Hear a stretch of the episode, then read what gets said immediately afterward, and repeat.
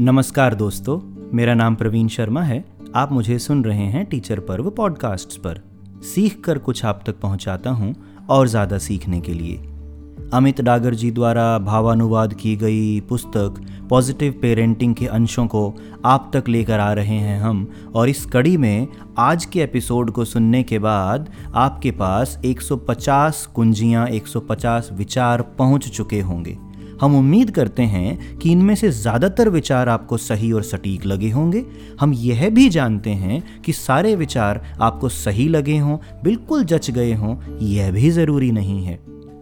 परंतु आपका सहयोग इसी तरह से अगर हमें मिलता रहा तो सारे के सारे अंश, ये सारे एपिसोड्स हम सभी के लिए एक सार्थक संवाद बन सकते हैं।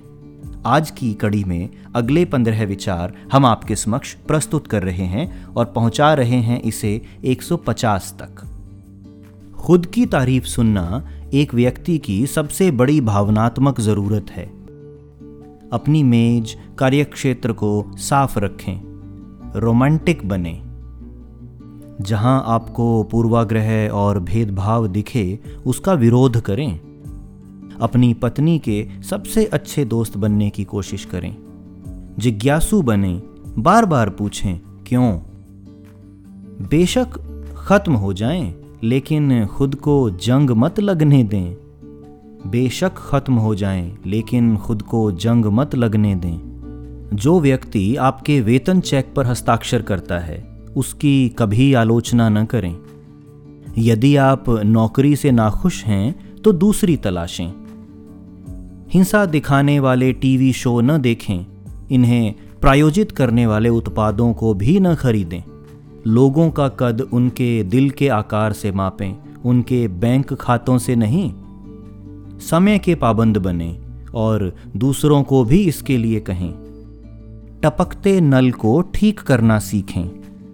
बच्चों को सर्वोत्तम सुविधाएँ देने की बजाय उन्हें अपना सर्वश्रेष्ठ दें।